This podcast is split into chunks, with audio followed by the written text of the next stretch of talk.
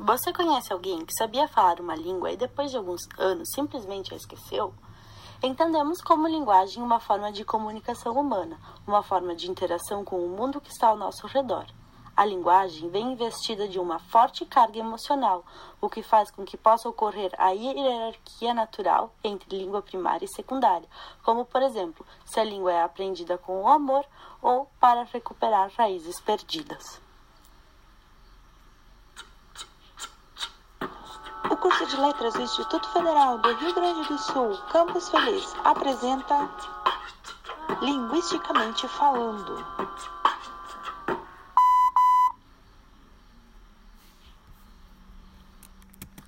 Olá, eu sou a Eduarda Boss e esse é mais um episódio de Linguisticamente Falando. E eu sou Camila Pellens e nesse episódio iremos conversar sobre pessoas que aprenderam a falar uma língua e depois de um tempo passam a esquecer algumas palavras ou expressões. A memória humana tem a capacidade de codificar, armazenar e evocar.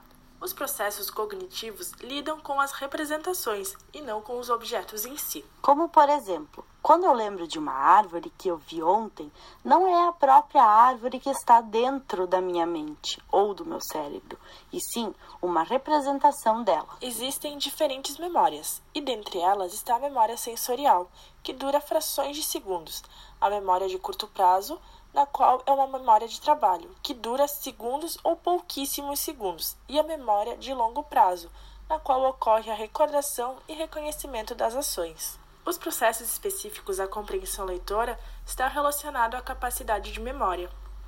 Quando nos referimos ao armazenamento e processamento da linguagem, nos referimos às funções da memória de trabalho. Se uma pessoa executa os processos específicos da compreensão leitora de maneira ineficiente, consome grande parte dos seus recursos de memória e, por consequência, tem menos recursos disponíveis para armazenar os produtos parciais da compreensão e para executar os processos de compreensão em linguagem que envolvem a memória de trabalho. Por isso, com o tempo, a nossa capacidade de codificar vai aprimorando, passando pelas fases já citadas no começo desse episódio, que são aquisição, na qual ocorre um registro de informações em arquivos sensoriais, tendo então uma análise sensorial. A consolidação, na qual está uma forte representação da informação através do tempo, o armazenamento e dentro dele também está a evocação, que consiste na capacidade de evocar ou lembrar as informações armazenadas e reutilizá-las. Agora vamos ouvir um relato da senhora Marisa Boss, juntamente com seu marido Almiro Fobrich, que, quando mais jovens falavam em alemão e nos dias atuais acabam utilizando o português para se comunicar, por conta de um esquecimento da língua. Hoje estou aqui com o seu Almiro Fobres e a dona Marisa Boss. Os dois falam em alemão, nascer, uh, aprenderam de casa o alemão, porém com um convívio os dois falam em português também. Então eles vão comentar um pouco sobre situações que eles uh, estão conversando em alemão com as pessoas e às vezes acabam se esquecendo de certas palavras ou expressões e como eles reagem diante dessas situações. Então, é, por exemplo, às vezes o cara fala em alemão e a gente não entende. Por exemplo, quadro em alemão, eu já não sei dizer o que, que é. Então, por exemplo, a televisão ali, se eu vou me perguntar em alemão, eu não sei responder como é que é o nome. Né? Então, tem muitas coisas assim. Tem, por exemplo, ali, o relógio ali, isso eu sei, mas eu não vou dizer agora. Então, tem muitas coisas assim, por exemplo, que nem eu falei antes do ovo ali o vizinho veio pedir uma coisa aqui eu não sabia o que era. É, eu falei diferente para ele, ele entendeu. É, tá. Fala você, Eu, quando falo com minhas amigas, elas falam em alemão, eu respondo em brasileiro, porque eu acho mais fácil o brasileiro. Português? Tem, é, em português. Muitas vezes elas falam em alemão, eu não entendo o que elas querem dizer. Então eu fico pensando o que, que elas estão me dizendo eu confirmo às vezes e não sei o que elas estão me falando. Teve, assim, algum momento que vocês uh, sentem que é mais fácil falar em português porque vocês tiveram convívio com mais pessoas que não, uh, não falam alemão Isso fez com que vocês talvez se esquecessem de palavras em alemão? É, isso é verdade. É. A gente não, não pratica o alemão, né? Só pratica o brasileiro, mesmo em casa, sabendo falar nosso alemão, mas a gente fala o português, né? Quer dizer, o, o alemão, mas não falamos alemão, falamos só o português. Então isso a gente vai se esquecendo de tudo, né? Eu, por exemplo, eu esqueci muito de, de, da língua alemã. Assim. Eles, aqui o pessoal, por exemplo, os alemãos daqui falam alemão bem diferente que nós aprendemos. E na verdade a gente está desaprendendo porque não pratica. Né? Então, esse é um fator. É, Como é vocês, fator, né? vocês aprenderam um alemão, um dialeto diferente, é, uma, a língua aí. de vocês era um alemão diferente. Isso. Então, quando vieram para cá, para Feliz, é. vocês não entendem muitas vezes o alemão daqui e precisam usar o português para se entenderem. Isso, é bem assim mesmo. É como...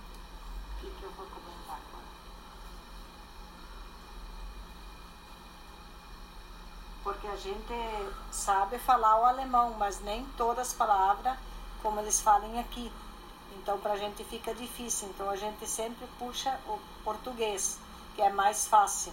E a gente convive com mais gente que fala o português. Por isso, então, a gente vai se esquecendo mais da língua alemã. Mas alguma coisa a gente ainda sabe falar em alemão. Como podemos observar por meio do relato dos convidados, o esquecimento de uma língua também está ligada à prática. Como os dois participantes apontaram, o desuso do alemão em alguns contextos fez com que não praticassem a língua e, por consequência, se esquecessem dela.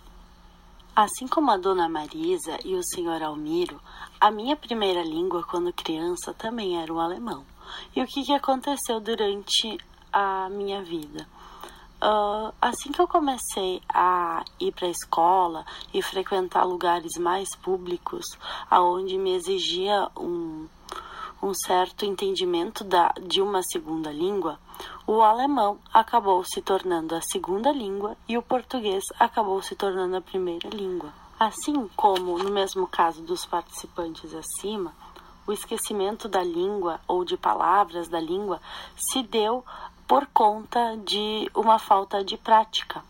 E por isso, o desuso do alemão em alguns contextos fez com que eu não o praticasse e por isso hoje em dia então não consigo mais usar tal língua para me comunicar. Para eu conseguir me comunicar com os meus avós e aqui em casa e com as pessoas que eu convivia dentro da minha casa, eu precisava usar o alemão para consegui conversar com eles. Mas quando eu chegava na escola, os meus colegas e professores falavam o português. E com isso, eu comecei a fazer com que a minha segunda língua não fosse mais o português, e sim que a minha segunda língua se tornasse o alemão. Por isso, hoje em dia, eu não consigo mais me comunicar em alemão.